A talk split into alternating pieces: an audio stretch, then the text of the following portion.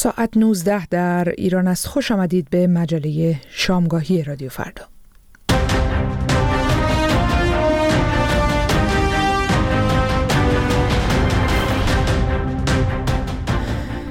شامگاه چهارشنبه شما بخیر. شنونده گرامی دوم اسفند ماه 1402 رو امیدوارم که تا اینجا خوب پشت سر گذاشته باشید. من هانا کاویانی هستم. میزبان شما خواهم بود در این مجله شامگاهی که صدای ما رو از پراگ پایتخت جمهوری چک میشنوید در اون. دعوت می‌کنم همراه ما باشید. از تازه ترین تحولات ایران و جهان در این مجله برای شما خواهیم گفت. اما پیش از هر چیز مروری داریم بر خلاصه خبرهای این ساعت با همکارم مهران کریمی سپاس از تو هانا و درود به همه شنوندگان رادیو فردا. به گزارش خبرگزاری رسمی سوریه سانا صبح چهارشنبه یک ساختمان مسکونی در محله کفرسوسه دمشق هدف حمله موشکی اسرائیل قرار گرفت. خبرگزاری سوریه به تلفات احتمالی حملات اشاره نکرد اما سازمان ناظر حقوق بشر سوریه مستقر در لندن می‌گوید در این حمله سه نفر کشته شدند. سازمان دیدبان حقوق بشر سوریه هم می‌گوید این محله محل اقامت و رفت آمد شخصیت های امنیتی سوری و همینطور حزب الله لبنان و سپاه پاسداران است. یک سال پیش هم حمله اسرائیل به همین منطقه منجر به کشته شدن تعدادی از کادر نظامی ایران شد. در تحول دیگر منابع خبری از بروز انفجاری دیگر در منطقه دیماس در حومه دمشق خبر می‌دهند. هنوز جزئیاتی از این حادثه منتشر نشده. در همین حال به گزارش خبرگزاری رسمی سوریه سانا صبح چهارشنبه یک ساختمان معذرت می‌خوام. به گفته مقام های بهداشتی فلسطینی حملات اسرائیل به نوار غزه در طول شب گذشته و صبح چهارشنبه دست کم 67 کشته بر جا گذاشته است. مقام های بیمارستان شهدای الاقصا در دیرالبله می‌گویند پس از چندین حمله پیاپی اسرائیل به نواحی مرکزی نوار غزه چهار جسد به این بیمارستان منتقل شده سازمان پزشکان بدون مرز هم از کشته شدن دو نفر در اثر حمله اسرائیل به خانه ای که تعدادی از کارکنان این نهاد در آن پناه گرفته بودند خبر داد. حملات اسرائیل به نوار غزه از نیمه مهر تا کنون بیش از 29 هزار کشته به جا گذاشته. روز چهارشنبه آمریکا تازه ترین قطعنامه پیشنهادی برای برقراری آتشبس فوری در نوار غزه را وتو کرد. و در خبری دیگر نمایندگان چین و عربستان از اقدام آمریکا در وتوی تازه ترین قطنامه پیشنهادی به شورای امنیت سازمان ملل متحد درباره برقراری آتشبس فوری در غزه انتقاد کرده و آن را مایه تأسف خواندند. ژانگ جون نماینده چین با تاکید بر اینکه مخالفت با آتشبس فوری به گفته او هیچ تفاوتی با نشان دادن چراغ سبز برای ادامه کشتار در غزه ندارد هشدار داد که وتوی این قطعنامه پیام غلطی را ارسال کرده و وضعیت غزه را به سمت خطرناکتر شدن سوق می‌دهد. ایالات متحده با این توجیه که تصویب این پیشنویس می تواند مذاکرات حساس برای آزادی گروگانها و توقف درگیری ها را به خطر بیاندازد قطنامه پیشنهادی الجزایر را وتو کرد. به جز رأی منفی آمریکا 13 کشور به این قطنامه رأی موافق داده بودند و رأی بریتانیا هم ممتنع بود. و همزمان با 21 فوریه روز جهانی زبان مادری کانون نویسندگان ایران با صدور بیانیه ممنوعیت زبانها را زیر پا گذاشتن بخشی از حقوق انسانی و شهروندی مردم خواند. این نهاد با تاکید بر اینکه این ممنوعیت ها روال معمول دولت ها و حکومت های ایران در یک قرن اخیر بوده است مواردی از شیوه های سرکوب آزادی زبان ها در ایران را برشمرده است. سپاسگزارم. تازه ترین خبرها رو از مهران کریمی میشنیدید. در خبرهای مهران اشاره کرد به روز زبان مادری روی وبسایت رادیو فردا مطلبی منتشر شده با این عنوان که چگونه می‌توان کودکان را به فراگیری زبان مادری علاقمند کرد. می‌تونید این رو در رادیو بخونید. اما در این مجله شامگاهی رادیو فردا.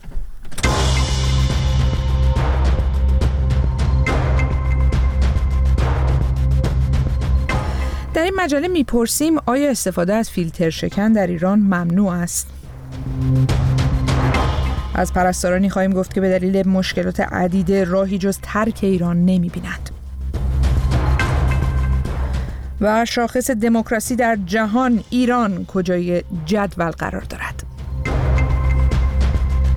اینها بیشتر از اینها در همین مجله شامگاهی رادیو فردا اگر تا 19 و 30 دقیقه همراه ما بمانید.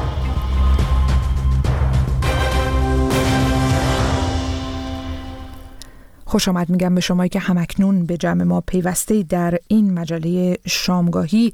این مجله رو هم مثل سایر مجله های امروز با مهمترین خبر روز آغاز می کنیم حملات هوایی منتصب به اسرائیل در دمشق که چند حمله بوده در محله های مختلف دمشق. از همه اینها بیشتر می‌خوایم صحبت بکنیم. همکارم ایلیا جزایری اینجاست با ما. ایلیا تو مطلبی هم برای وبسایت رادیو فردا نوشتی؟ با عنوان آشنایی با محله های هدف حملات اسرائیل در سوریه محل استقرار فرمان فرماندهان نظامی ایرانی.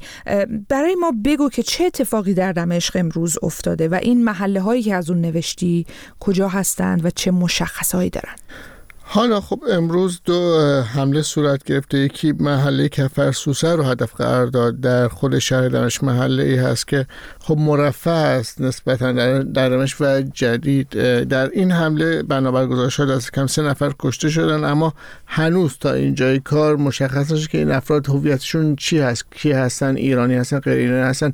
اما به طور حتم اینطور که چند منبع گزارش دادن آپارتمانی که هدف قرار گرفته آپارتمانی است که محل حضور مستشاران ایرانی نظامی و همچنین نیروهای از گروه های نیابتی به ویژه حزب الله بوده. هم رسانه های اسرائیلی گزارش رو دادن هم دیدبان حقوق بشر این آپارتمان یکی از محل هایی بود که انفجار در اون گزارش شد. اولین انفجار اولین اونجا انفجار گزارش بود شد. انفجار دوم در محله ادیماس واقع در شمال غرب شهر دمشق بود. البته در حومه دمشق واقع هست که هنوز مشخص است چه تعداد کشته شدن اما اینطور که مشخصه که پایگاه متعلق به جمهوری اسلامی ایران هدف قرار گرفته طی این حمله. اما در مورد اتفاقهایی که تا یک ماه داره میفته چندین محله در سوریه در دمشق و همس هدف حملات منتصب به اسرائیل بودن. یک مشخصه دارن به طور مشترک این محله همشون منطقه مرفه هستن در سوریه.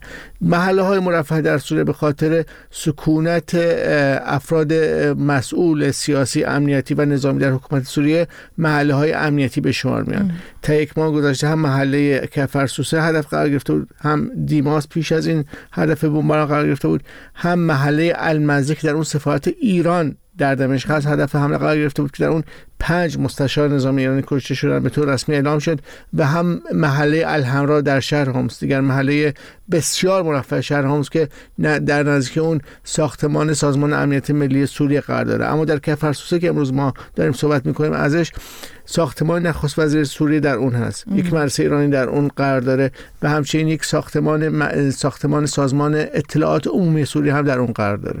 ایلیا واکنش ها به این حملات چی بوده؟ به طب اسرائیل می‌تونیم تصور بکنیم که بر عهده نگرفته انجام چنین حملاتی رو در تهران در دمشق در بیروت.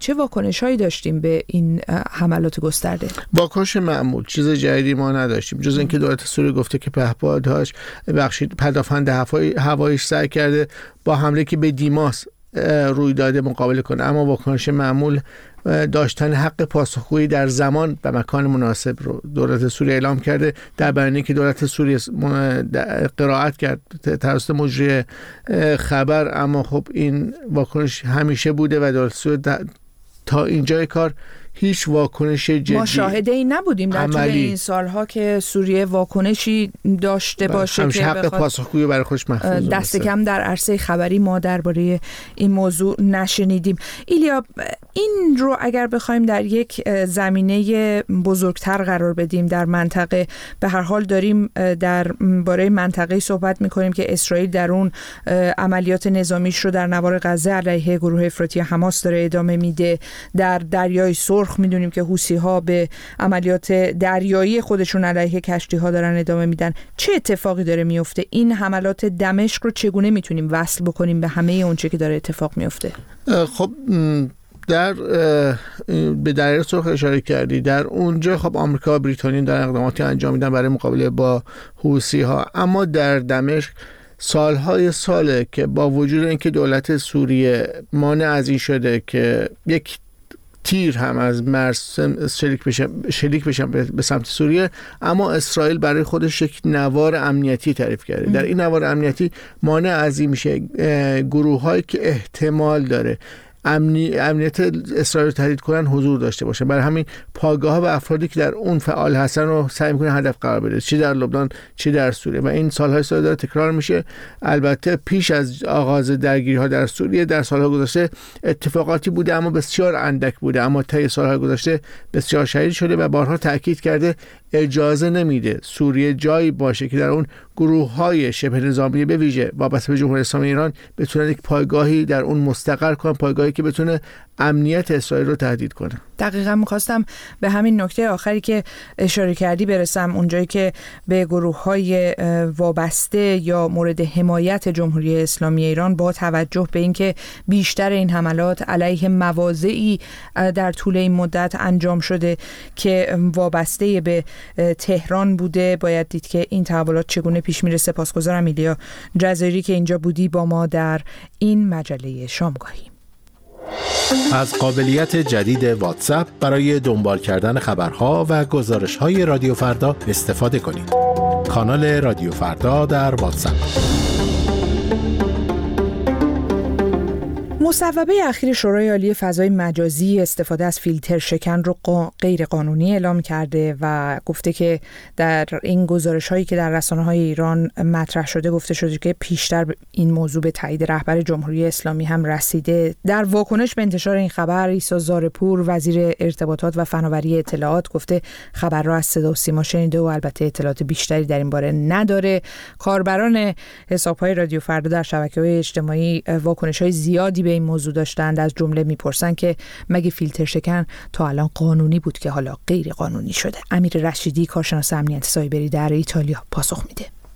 ببین ما هیچ قانون مشخصی نداریم که خیلی روشن بگه که استفاده از فیلتر شکن جرمه.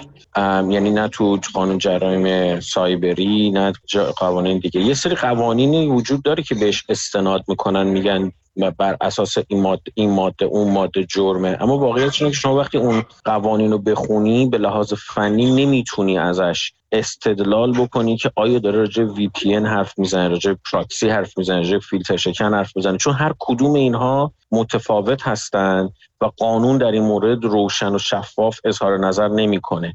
می‌تونیم تصور بکنیم حالا برای مخاطبان جوانتر ما شاید یادشون نیاد ولی ما که خاطرمون هست وقتی که درباره مثلا دستگاه پخش ویدیو یا حتی ماهواره صحبت می‌کردیم فکر می‌کنیم که شرایط مشابهی رو شاهد هستیم؟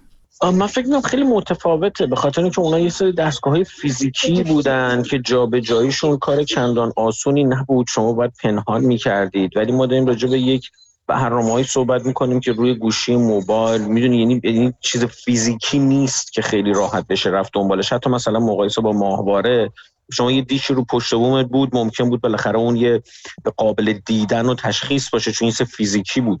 ولی این فیزیکی نیست. بنابراین برخورد باهاش طبیعتا به اون راحتی نخواهد بود. راحل هایی دارن ولی به اون شکل راحت نخواهد بود. میشه کمی هم به مسئله اقتصاد این عرصه بپردازیم. بحث فیلتر شکن ها وی پی هایی که حالا کاربران در مقیاس های خیلی بزرگ میلیونی دارن در بازار تهیه می‌کنند. این بحث اقتصادیش چطوره؟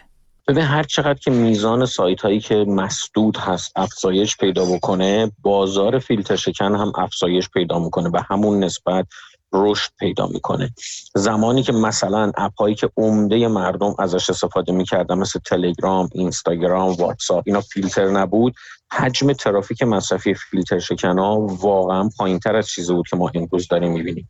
امروز یه جوری شده که شما تقریبا هر کسی موبایلش رو که روشن می‌کنه یا کامپیوترش روشن می‌کنه اولین کارش اینه که به یه فیلتر شکن وصل خب شما می‌تونید اینو ببینید که حجم مصرف ترافیک وقتی بره بالا تقاضا تو بازارم افزایش پیدا می‌کنه و این حجم تقاضا اونقدر زیاده که واقعا همین سرویس هم که الان وجود داره شاید پاسخگوش نباشه.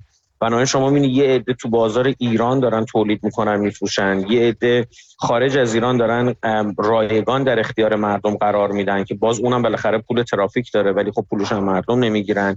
یه عده هم شهروندانی هستن که بیرون از ایران زندگی می‌کنن برای اقوام خودشون از وی پی های تجاری که بیرون از ایران هست می‌خرن در ایران در واقع میفرستن استفاده می‌کنن. یعنی همه اینا رو بذارین روش ما داریم راجع به عددهای خیلی بزرگی صحبت می‌کنیم. که طبیعتا اون بخشی که توی ایران از طریق سیستم بانکی ایران داره پرداخت میشه در واقع عدد خیلی بزرگی رو شامل میشه که خب بعیدم هست بدون اینکه شما زد و بندی توی حکومت داشته باشین بتونین چنین تراکنش بالایی رو انجام بدین و کسی هم متوجه نشه. می‌خواستم درباره این هم بپرسم که چون ما پیشتر صحبت درباره مثلا وی پی های امن و ناامن کرده بودیم. ناامن هایی که ممکنه به نهادهای قدرت نهادهای نظارتی امنیتی وصل باشن. تکلیف اینها چیه؟ ببینید هر من به هیچ عنوان توصیه نمی کنم از فیلتر شکن هایی استفاده بشه که شما هزینهش رو از طریق سیستم بانکی ایران پرداخت می‌کنه. خاطر اینکه خب به راحتی اینها قابل شناسایی به راحتی قابل ردیابی هستش. البته خب اینم متوجه هستم که اونقدر مشکل زیاد و حجم تقاضا بالایی که شاید در عمل شدنی نباشه.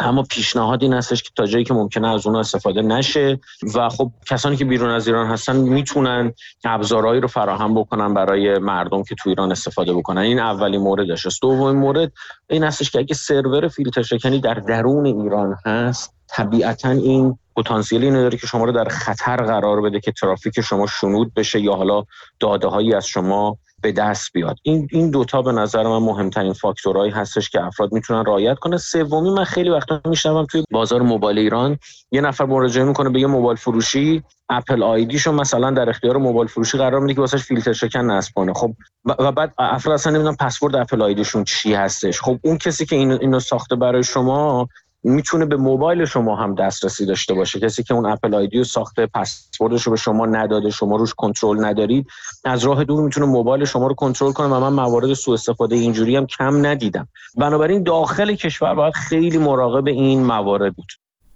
امیر رشیدی بود واکنش رو میشنیدید به مصوبه اخیر. شورای عالی فضای مجازی که استفاده از فیلتر شکن رو غیر قانونی اعلام کرده کاربران بسیاری برای ما در این باره نوشتند. از جمله در اینستاگرام نیک برای ما نوشته الان حکم من چیه که این پیام رو برای شما با فیلتر شکن می نویسم شما هم می‌تونید به ما بگید در این باره چه فکر می‌کنید؟ در فرداگرام شناسه ما در تلگرامه. اما دوازدهمین دوره انتخابات مجلس شورای اسلامی و هم در سایش مجلس خبرگان رهبری موضوع مشارکت شهروندان برای نظام دینی حاکم رو جدیتر از همیشه کرده. همکارم محمد زرقامی نگاهی داره به این موضوع. رأی دادن یا رأی ندادن؟ موضوعی که به نظر می‌رسد جمهوری اسلامی تا حدی آن را پذیرفته که حالا تابلوی نوشته شهرداریش در شهری مانند کرمان می شود رأی ندادن مساوی رأی دادن به وضع موجود. پس به این ترتیب باید پذیرفت وضع موجود با دولت ابراهیم رئیسی که مورد تایید رهبر جمهوری اسلامی است محل مناقشه ای شده برای رسیدن به یکی از کهنه کلید واجه های انتخاباتی نظام حاکم دینی در ایران. باید حضور حداکثری در انتخابات داشته باشیم. شهروندان چه منتقدان خاموش چه آنها که مشارکت فعالی در اعتراض ها دارند تقریبا به این باور رسیدند که با فرارسیدن فصل انتخابات سختگیری های حکومتی به قول این گروه شل می شود تا همه بیایند. این حضور مردم در روز انتخابات یک حضور واضحتر از همه جای دیگر است. حضور شهروندان برای آیت الله خامنه ای رهبر جمهوری اسلامی و حامیان این حکومت به قول هشتگی که در شبکه های اجتماعی زده اند این بار فرق دارد. از 1401 تا اسفند 1402 که انتخابات مجلس شورای اسلامی را با خود به همراه می آورد ایران شاهد اعتراض های گسترده خونباری بوده است. به تعبیر صدیقه وسمقی فعال سیاسی ساکن تهران که میهمان من در برنامه از کجا تا ناکجا بود درخواست حکومت برای مشارکت شهروندان بازتاب شنیده شدن صدای مخالف آنهاست اگر حکومت مطمئن بود از اینکه اقشار وسیع مردم طرفدارش هستند به هیچ وجه نگران نبود که بیاد و این رو اثبات بکنه و جلوی چشم همه جهانیان و مخالفانش قرار بده نتیجه این رو. هرچه بازار مناظره های تلویزیونی با نقد آتشین حکومت در صدا و سیمای جمهوری اسلامی و شبکه های مجازی داغ است این سمت شهروندانی هستند که اصلا انتخابات در جمهوری اسلامی برایشان به گفته حسین مرعشی دبیر کل حزب کارگزاران سازندگی در یک برنامه تلویزیونی جدی نیست. مادامی که در به عنوان یک ضرورت به عنوان یک ضرورت رهبری بخش از اختیاراتشون رو قدرتشون رو به مجلس منتقل نکنن. بخش از قدرت رو به دولت منتقل نکنن. منتخبان ملت قدرتمند تلقی نشه نزد مردم مردم انتخابات جدی نمیگه. آن طرفتر حضور پرتعداد چهره های معروف در صدا و سیما به همراه صحنه های رقص و آوازخانی مجریان برنامه های تلویزیونی است. تبلیغاتی که حالا برای بالا بردن درصد مشارکت روی صندوق های خارج از شهرهای بزرگ متمرکز شدند. یه روستا یه عالم همه این سر و صداها در نهایت می‌رسد به کلیدواژه های آشنای چهار دهه گذشته. به خاطر حفظ خون شهدا. حرف رهبر من انتخابات شرکت سرباز آماده باش مقام معظم رهبری هست. مشخص نیست جامعه تا چه اندازه در انتظار فهرست های انتخاباتی جریان های مشارکت جوست که باید ستاد انتخابات کشور تاییدش کند. اما ظاهرا همان که روزنامه اصولگرای نه دی نوشته است را باید باور کرد. رقابت در پایتخت بین دو فهرست است. فهرستی که اگر بالا و پایینش کنید می‌بینید بیشترشان چهره های اصولگرای نزدیک به حکومت هستند. نگرانی از مشارکت پایین در انتخابات را در صحبت‌های این مجری تلویزیون حکومتی ایران محمد حسین رنجبران هم می شود دید. از سال 98 یا اوایل 98 تقریبا دولت شل کرد. آقای روحانی شل کرد. ببینید همه معتقدن آقای روحانی دو, دو سال آخر رو اگه نگیم دولت رو رها کرد بعد بگیم که خیلی دیگه ایشون وقتی که بعد بذاشت بذاره نمیذاشت. نظارت که بعد می‌کرد نمی‌کرد. ایشون به زور در واقع انقدر بهش گفته شد تا پشت صندلی در واقع اون کمیته که برای کرونا مبارزه با کرونا شد نشست. و این یکی از عواملی بود که مردم واقعا دیگه تلخ شدن. گفتم برای چی رأی بدیم؟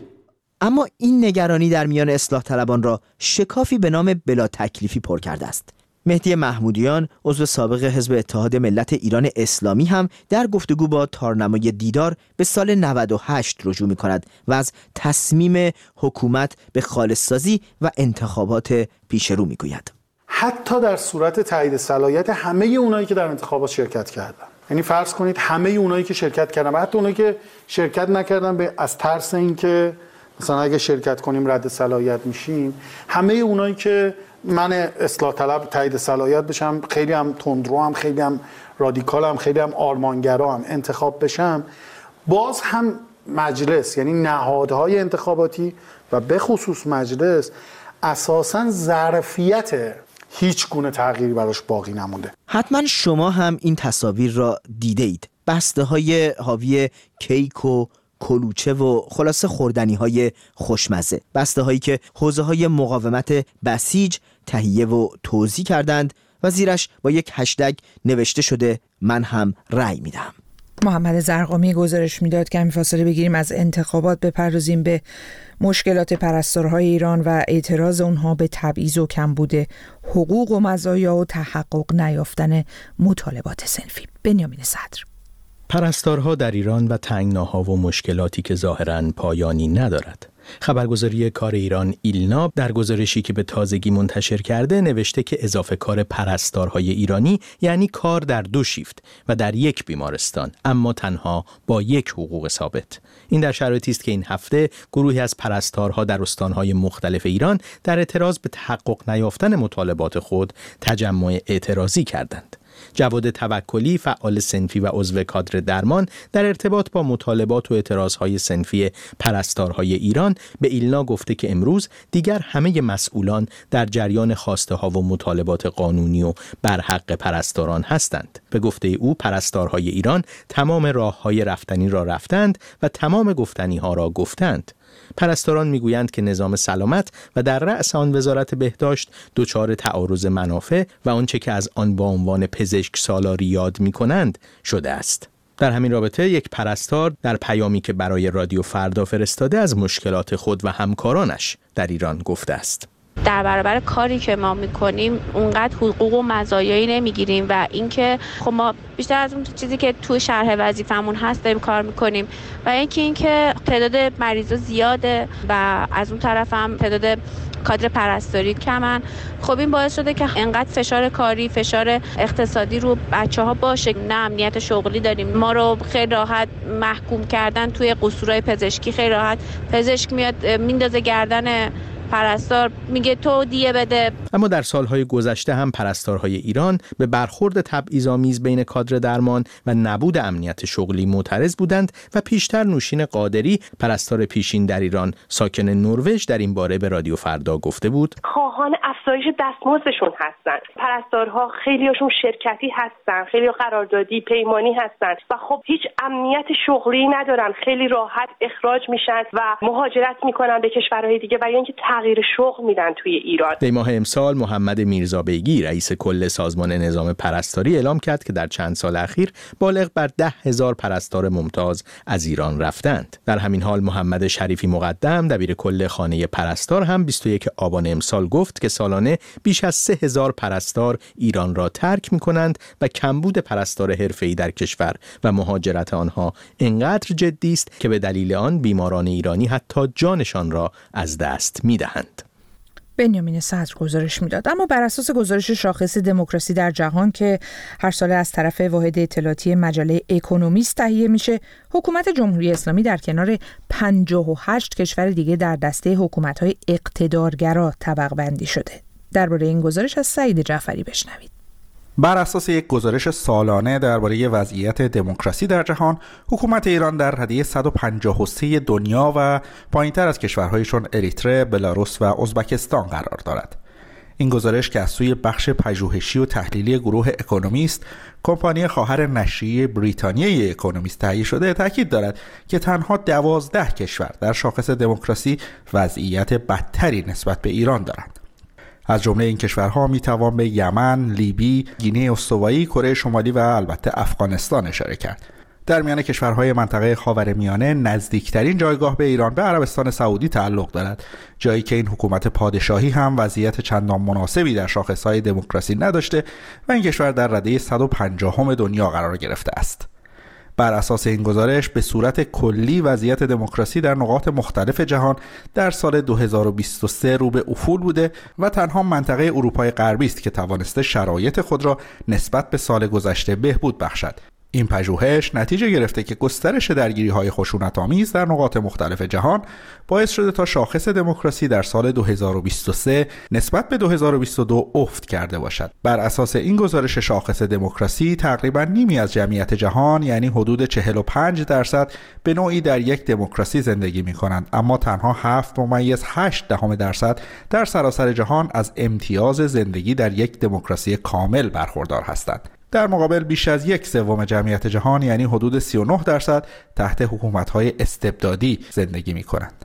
در سال 2023 پاراگوئه و گینه نو توانستند به درجه دموکراسی های ناقص ارتقا یابند و یونان هم خود را به یک دموکراسی کامل تبدیل کرده است. در مقابل پاکستان به درجه رژیم استبدادی تنزل یافته است. کشورها در این پژوهش بر اساس شاخصهایی چون فرایند انتخابات و کسرتگرایی، عملکرد دولت، مشارکت سیاسی، فرهنگ سیاسی و همچنین آزادی های مدنی امتیازبندی شده و در رده های مختلف قرار گرفتند. بر اساس این امتیازات کشورها در یکی از چهار نوع رژیم دموکراسی کامل، دموکراسی ناقص یا معیوب، نظام های ترکیبی و همچنین رژیم های اقتدارگرا طبقه بندی می شوند. بر اساس این رده بندی حکومت ایران همچون سالهای قبل وضعیت مناسبی ندارد و در کنار 58 کشور در سراسر جهان در دسته رژیم های اقتدارگرا طبقه بندی شده است. و با این تصویر از سعید جعفری می‌رسیم به پایان این مجله شامگاهی رادیو فردا. سپاسگزارم که همراه ما بودی در این مجله. من هانا کاویانی هستم. چهارشنبه شب خوب آرامی رو براتون آرزو می‌کنم و دعوت می‌کنم که همچنان همراه ما همراه رادیو فردا بمانید.